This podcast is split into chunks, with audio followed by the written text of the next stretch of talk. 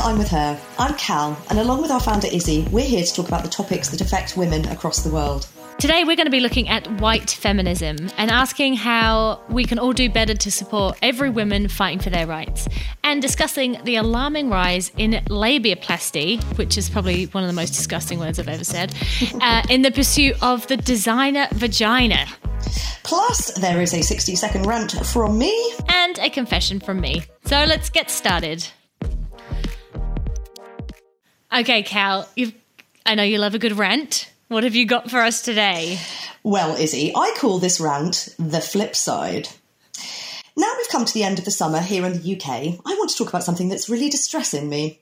The amount of young men I saw out in public showing bare arms, legs, and in some cases torsos was obscene. How are women supposed to control themselves when males just brazenly flaunt their skin for all to see? Honestly, what happened to a good old fashioned modest suit? Boys have no respect for themselves these days.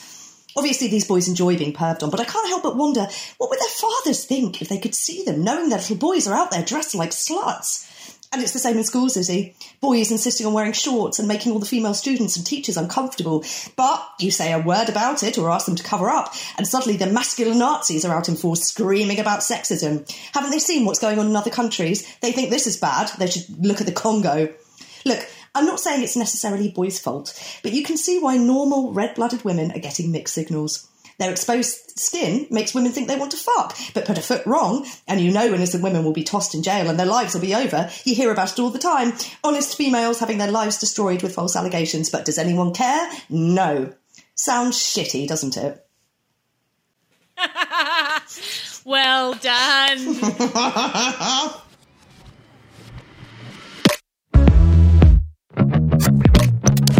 So, white feminism might be a term that you've heard, but maybe never used. It's been in the news again recently following the publication of a book by Rafia Zakaria called Against White Feminism, which makes a clear case for intersectional feminism with fangs and calls out the links between traditional so called white feminism and colonialism.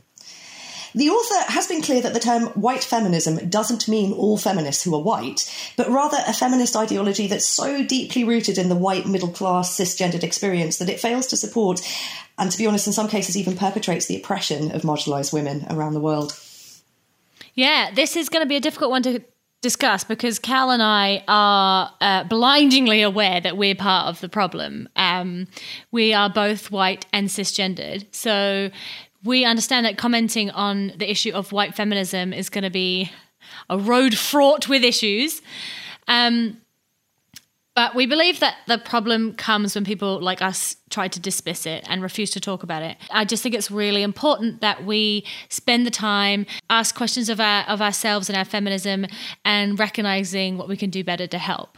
So we always talk about how feminine hasn't been inclusive until this point and the importance of intersectional feminism. But like, how do we know how to do that? Um, and I think first we have to understand what white feminism is. Absolutely. So I'm going to kind of try and deconstruct it a little bit. So if we look at the feminist movement as it was envisaged by the suffragettes, for example, it mostly boils down to having access to the same things as cis white men so, of course, in that standard, there have been a number of enormous successes. I, for example, can vote, I can access higher education, I can get a mortgage, and I can access birth control without my male partner's permission. I can, in theory at least, seek equal employment opportunities. Of course, all of this is great. But in the case of white feminism, the author argues these achievements can dangerously disregard other forms of oppression, such as race and class, that are acting at the same time, or worse, even feed into that oppression. The book also argues this story of feminism is very narrow and very Western centric, which of course it is. And often, whether through ignorance or prejudice, and to be honest, I think it's probably a bit of both, it deletes or minimises the marginalised women and women of the role that women of colour have played in the advancements of women's rights across the world. So, what the book challenges us to ask is what does feminism look like now? Where doesn't it go far enough? how can feminism as a movement acknowledge its flaws? And also, how can we in the future seek to address the needs of all women? Yeah, so one of the things that's been um, highlighted in the recent critiques of white feminism is this concept of leaning in. And so um, that's like the, the measuring of success of the feminist movement by the amount of women holding court in the boardrooms. Um, that used to be that exclusive um, space for men. But but the problem with um, conflating feminism with ambition and career success is that it ignores women who are just fighting for basic standard of living, uh, which is a, a, huge number of women across the world. Um, so instead of being um, an organized sy- systemic inquiry into fundamental human rights. It proposes that the solution is found by those who have the physical, racial, and financial privilege to seek out these elite positions of power. And I've totally bought into this. I uh, doing this research as I feel like has been such an interesting process for me, and I'm really, really glad we're doing this segment because I do sort of believe that. I ha- kind of had to be Sheryl Sandberg to prove that I'd done well at feminism. Um, and, you know, we're going to talk about in a minute that, you know, we don't, the problem is white women centering themselves in this issue. And so I'm doing exactly that right now. But I, I guess it's my way of being able to understand my own experience and kind of see how my understanding of feminism and, and how I'm supposed to show up in the world is actually very problematic. And now, you know, white feminism empowerment now suddenly feels like it's about participating in capitalism the way that men do. And that's actually not the, the world I want to live in either myself. That's not the feminism I want to exercise myself. Oh, I absolutely agree. And I think, you know, what, what this does, this idea of this concept of leaning in, which again, you know, I've absolutely fallen prey to, uh, you know, and I very much felt that in order to justify my role as a mother, I also had to have a role outside of the house. I also had to work. I had to prove that I could, and you know, I hate the phrase, but have it all, that I would demonstrate my good feminism. I would get my good feminism card by being able to juggle both and do both and do both well. Of course, that's, you know, that's not what it is. Because obviously, when we're talking about kind of leaning in and doing these things, it tells women who can't, or who are, of course, blocked from leaning in, that they're not good enough. Um, they're not good enough at feminism. And it fails to recognize that there are so many additional barriers to being able to, for example, participate in a capitalist society. You know, whether that's the barrier of race or money or class, they all play a part in this. So, one of the most pertinent parts of the book for me was how the author highlighted examples of white feminists believing that they're bringing feminism and enlightenment to marginalized people. And instead of actually stepping back and understanding and learning from the ways that, for example, marginalized people practice their feminism within their own lives and cultures. And, and, and I guess what this is, is it says that there's an idea that our feminism or white feminism is somehow superior or the standard by which all feminism should be judged. And, and that's really problematic to me. Yeah, and I mean that's also where people are talking about, um, you know, diversity without inclusion, um, where we're seeing, we're, in order to be truly inclusive, we need to have decision makers like or at least people from all walks of life involved in the conversation. So, like when you're making a decision about somebody else's life, they need to be part of that conversation. And at the moment, that's actually not how it happens at all. No. Um, and we have one woman in a group of men, usually a white woman, making a decision on behalf of all women. Um, or if a black woman is in that position, they're under incredible amounts of pressure not to subscribe to white feminism, but also to be able to tear down and structures that have been built over years and years and years, um, as well as surviving in their position. It's just a completely unfair amount of pressure on people. Yeah. Um, Critics of the book have said that um, reducing feminism to just white feminism ignores many examples of intersectional feminism feminists who speak up against and fight for issues around cross cultural um, female oppression, whether that's intimate partner killings, female genital mutilation, or forced marriage. Um, I absolutely see their point, and there there are many incredible intersectional feminists of every race and color who do deserve to be celebrated for their work. But I do think it's really important that this isn't seen as an attack on feminism as a movement. Um, as the author said herself in, in her conclusion, this book is intended as a starting point to examine the issues affecting feminism today. I think to be up in arms about this um, the issue and saying, "Oh, but uh, and feeling defensive about the way that you have been a feminist is is a little bit like the equivalent of saying not all men. It's kind yeah. of like not all not all white feminists, and um, actually, it's our responsibility when taking part in a movement to analyze and question our own motives. Um, we need to look at what lens we're looking through and list, we, and seeing things. We need to be listening to others. I think that you know the thing to remember for any other white feminists who have participated in the white feminism around them. It's it's not saying that you haven't experienced any kind of oppression as a woman because you're white. It's just saying that you haven't experienced other forms of oppression alongside sexism.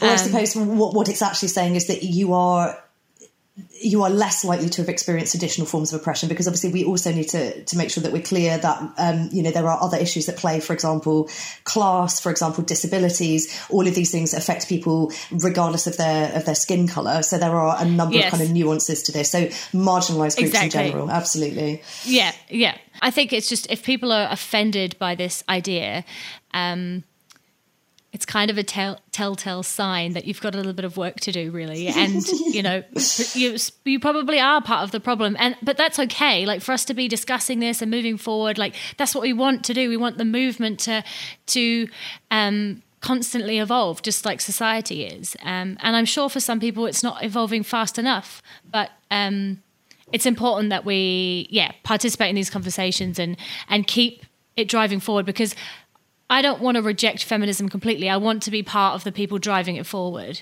You know, no movement is perfect, nor is it homogenous. But if we can recognize there are issues and work together to improve them, so all women, no matter their race, class, sexuality, um, feel that they're included, and that will make all of us stronger. So we need to take ourselves out of the need, you know, out of the like out of the center, and, and think about what people truly need. And I think it's quite humbling to realize that, you know, we might fight for the CEO um, role in the boardroom, um, but the reality for people is that they can't access, you know, safe healthcare or, um, and for them, what they actually need is criminal justice reform. I, I, think all of that makes really good points, Izzy. And you know, from my point of view as intersectional feminists, which is how I how I view myself, we need to be more courageous, um, and we need to move feminism into a modern era in a way that prioritises and tackles the systems that keep most marginalised women in poverty and abuse and incarceration. So how do we do that? And you know, very much as you say, the first step is admitting that we're at a crossroads, and it's the time for feminists of all stripes and hues to listen and understand and accept that doing better in the future doesn't delete any of the gains that have been made in the past, but also understanding that we have far to go, very far to go.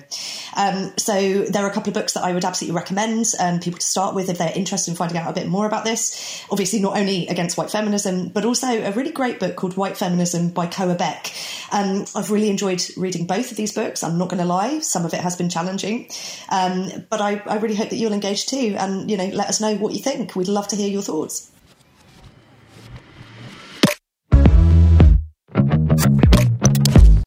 How often have you looked at your labia, Cal? Um, How- do you know what? Maybe once. How often have you looked at other women? Maybe never. Whether queer or straight. Many of us actually don't have much of an idea about what an average or ideal. I'm putting that in quotation marks because I hate that expectation. Um, ideal labia looks like because, spoiler alert, there's no such thing. And yet, despite all of this, an increasing number of women around the world seem to believe that there is something wrong with their downstairs lips. So, labiaplasty, which is surgery that alters the appearance of the vulva, is actually on the rise. In fact, it's the fastest rising cosmetic surgery worldwide, according to the International Society of Aesthetic Plastic Surgeons. I, I just hope that statistic is because it's the least popular one, but I don't actually think that that's the case. Labiaplasty is generally used to reduce the size of the labia minora, so the inner genital lips, so they don't hang below the labia majora, which is the outer ones. Um, yes, there are four lips. Allegedly. The things we find out. we didn't even know what a vulva was a few months ago, so we're really le- we're learning and how, growing. How we've grown. Um, yeah. Our feminism is really up to scratch. Um, okay, it's also important to note um, that reasons for surgery aren't all, always cosmetic, of course. They can be related to childbirth or um, even chafing during sport. Um, yet, we can't deny that this rise is staggering. Um, and I just guess this begs the question why do some women think their labia is something that needs correcting? Because when I was studying, um, a long time ago. the the shock for many of us, like after a few wines, we talk about that. So many of us hadn't actually ever looked at our vulvas before, and we would like giggle about getting mirrors um, to go and have a look. And um, but shockingly, I do remember immediate feel, immediately feeling a sense of self consciousness that I didn't have before. Once I had looked at it, so in a way, it was like ignorance was bliss. okay, I'm going to tell an excruciating story. Um, I, I may ask you to cut this out afterwards because I have never vocalized this ever before, and this absolutely wasn't in any of the notes before we started. So I was probably about 11 years old, and I got my first pair of slightly more grown up underwear, uh, which had some some lace in it. Uh, which obviously, as you know, with lace is that there are kind of fine little holes, right? I went to pull down my underwear my first day of wearing my fancy lace knickers, and I thought I'd somehow got chewing gum in my pants because as I pulled my pants down, something stretched, something pink stretched down with them. I freaked out, and then I realised that actually what it was is it was my my labia had become caught oh, in the lace, and I was so had no idea what any of that was that was happening downstairs. As far as I was concerned, it was just a little cleft covered with a little bit of hair. There was yes. nothing else going on there. That the idea, and this was the first time that I had ever actually seen my labia. Right. Um, I actually actually genuinely didn't even know what it was. I freaked out so much, and as I say, I was so ignorant about my own vulva yeah. that I thought I, I, thought it was chewing gum. I thought chewing gum had got stuck in my knickers, that not that my so my labia sweet. had got caught in the lace. Just something about stories like that, like you're so innocent that you're thinking about chewing gum. Yeah. Um, but yet you're like, try, you know, those moments where you try to be an adult and you're going, you're going to for lace and you want to feel confident and stuff like that. Oh, yeah. bless and you. I've never told anybody that story before, so we may cut that out because I don't know how much I want to talk about my labia stuck in lace. But there we go. there's a, well, there's thanks for sharing with me.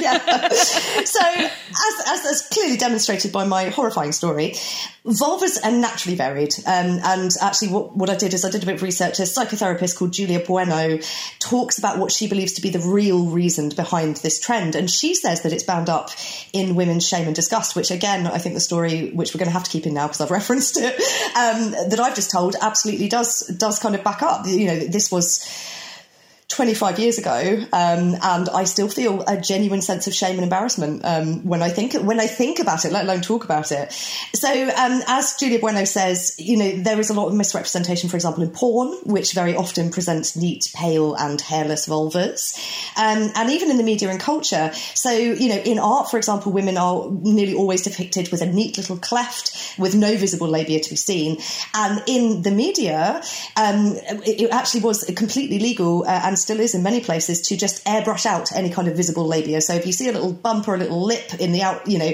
in a women's outfit or anything like that, it's airbrushed out because apparently women can only have a little mound. All of this feeds into this idea that there's something abnormal about visible labia. And that, of course, affects how women see themselves. If they don't see themselves ever represented as having labia that's visible, we all assume that there's something wrong with us if there is.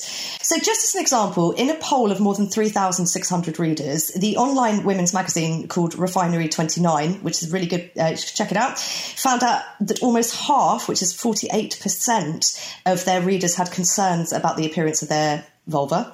Of those, 64% were worried about the size of their vulva and 60% about the shape of their vulva. And almost one third of those, which about 30%, were worried about the colour of their genitals.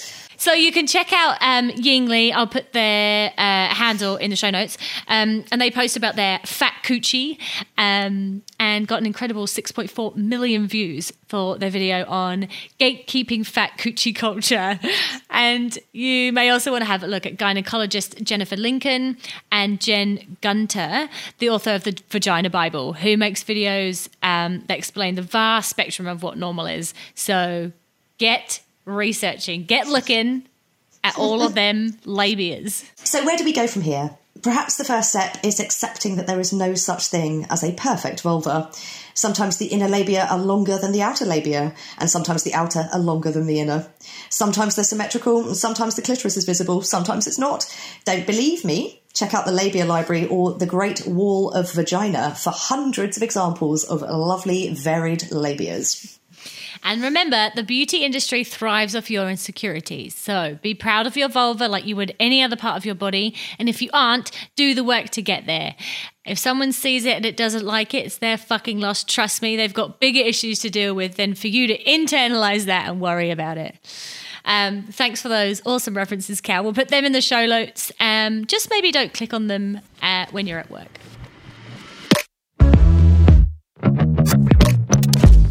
So today is Izzy's turn to confess. So, Izzy, what is on your mind, lovely lady?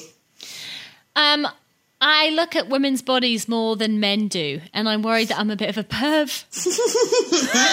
Tell me more. I definitely check out women all the time, and I love to say to men, just don't look. Have some fucking control over yourself. You're an adult. And then there's me eyeing up butts and boobs left, right, and centre. Like, is Okay, this so- a, double standards thing? Is it problematic? Or because I'm a woman, do I not come across as threatening? Or do I come across like a bitch that's just judging people? So let's let's dig into the internal motivations here. First of all, why are you checking out these women? What is it that you're doing here? I, I'm totally comparing myself. But, Okay. but I do also think that I'm also completely appreciating people's bodies as well. yeah. Um, and I realize there's a time and a place to do that, and I, and I don't necessarily think that I always do it in the right time and place. I am a perv. So give me an example. I to paint me a, paint me a story here. Give me an example of the last time that you objectified a woman. Oh, I do it every day.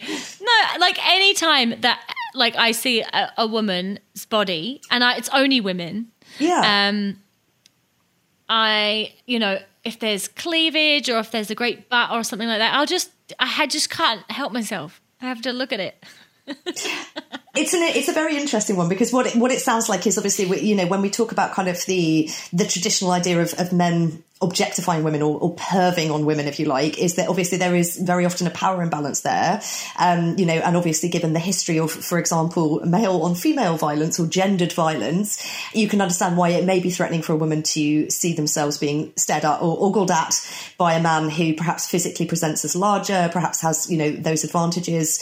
Um, it, you know potentially could overpower that person if they wanted to.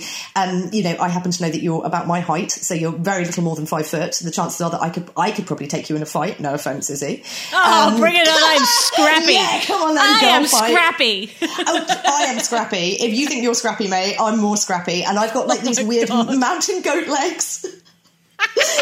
Are we challenging have- each other to a fight? I have very strong thighs. I would be Uh, able to floor you in an instant.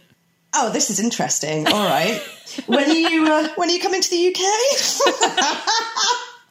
hang on. Back to objectifying women. Hang on. Let's Yes. let's bring No, this back you- in You're order. right, and, and I'm aware. I'm aware that I am not an intimidating individual. Um, in Except regards to me, to apparently, in, in with your regards enormous to thighs. in regards to people's safety, apart from Cal's safety. Yes. Um, so, but I do think that maybe I take advantage of that. But then I'm like, well, it's okay if if, if people don't feel uncomfortable, then that's okay. Yeah.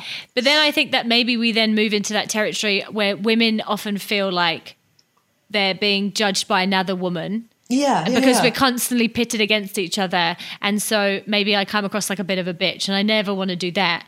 Um but yeah it's just even like it doesn't necessarily have to be boobs or butt but like even somebody who dresses like fabulously like i love like bright colorful things or like crazy um i don't know um what are they called shoulder pads or something like that Oh, i just love pads. I just can't stop staring at people that express themselves like that um, Yeah. as well. So I'm just sort of greedy with my eyes, I think. And um, Well, Yeah. to me, that sounds like a, a, a somebody who seeks out beauty, things that excite them, things that make them think, you know, and and in the same way that you would walk through an art gallery and you would gaze upon things that you think are beautiful, um, there is nothing wrong with finding women beautiful or interesting or alluring. It doesn't have to be sexual, and I know, you know, certainly from my point of view, uh, you know, I considered myself to be relatively straight with a side order of not so straight. Um, you know, I very much do Yes. Spend as much time thinking, oh God, that woman's beautiful. Oh my God, that guy's gorgeous. You know, for me, if you see beauty, you see beauty, whether that's a lovely animal, whether that's a gorgeous human, whether that's a fabulous outfit. If you see something beautiful, you're going to want to look at it. That's a very human thing to do. Our eyes are drawn to things that excite us. Yeah, so I I, don't totally think there's anything wrong with that. What I would worry about is perhaps if you were sidling up behind a woman whose bum you admired and then you were reaching around and touching said bottom. Now, I'm assuming you're not. No, there's doing that. definitely a line there that I'm not doing. That's a confession I, I, I don't have bottled up inside me, so I'm glad about good. that. Um, yes. I do wish that I could sort of explain to people as well that like I'm staring because I think that you're wow, like as well. Would- but you can't always do with that. What would be wrong with that, though? What if I, you went? Oh, I did do that the other day. This girl got into the lift, and um, she was wearing actual clothes, like not Like a not grown-up? sweatpants. Yeah. and I ju- and I just went, "You look fucking fantastic." Like, "You look so good," and um, she was over the moon. So, that, but that's I- that's harmless. Like that was nice. yes, I do like. a nice thing. Maybe I'm going to try and say it more, like and I not be that's, shy. That's the way. So Don't be if- shadowy about it. Be Yeah. open about it. Exactly right. Stop being shy and stop making people um like assume or guess what I'm trying to say with my eyes or whatever, or however I make them feel, but just say like I'm looking at you because I think that you look fantastic. Yeah, and then the- and then leave. That would How good is it to be 100% told? Oh my god, I can't even imagine. That would make not just my day, that would make my year, which I don't know what that says about me because I'm all like, oh yeah, I'm not vain at all. But if somebody told me I looked amazing, I would be over the moon. And this Yeah. is the thing, you know, I um, you know, I'm very I'm uh, sorry. plain. I said to you when we got on this call before we hit the record button, you look lovely today, and you told me that I was lying. So maybe you do get complimented, but you just like smash that back, that reject it at a pace. Fine, but you did just threaten to take me in a fight, Izzy. So perhaps, Bring it on. yeah, exactly. Going to take Well, you. thank you. I feel better for unpacking that all. I appreciate And it. thank you for your lovely compliment before we started recording. You're right, I do look lovely today. So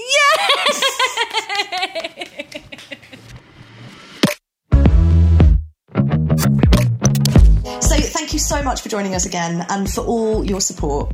Come and join us in the I'm With Her Facebook group for more discussions if you want to add anything to what we've talked about today. Yes, hit that purple subscribe button on the Apple Podcasts or the green follow on Spotify. That really, really helps us out a lot. So thank you. We love hearing from the community. Um, thanks for trusting us to tell your stories and speak about the topics that you bring into the group. So keep sharing, keep talking, and keep supporting each other. Cal and I will see you soon. Bye.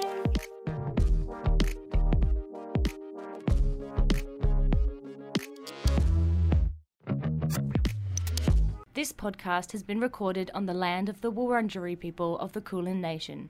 We pay our respects to elders past, present, and emerging. Sovereignty was never ceded, always was, always will be Aboriginal land. We take inspiration from the rich history of storytelling within the cultures of Aboriginal and Torres Strait Islander peoples and respect their endless resilience and strength.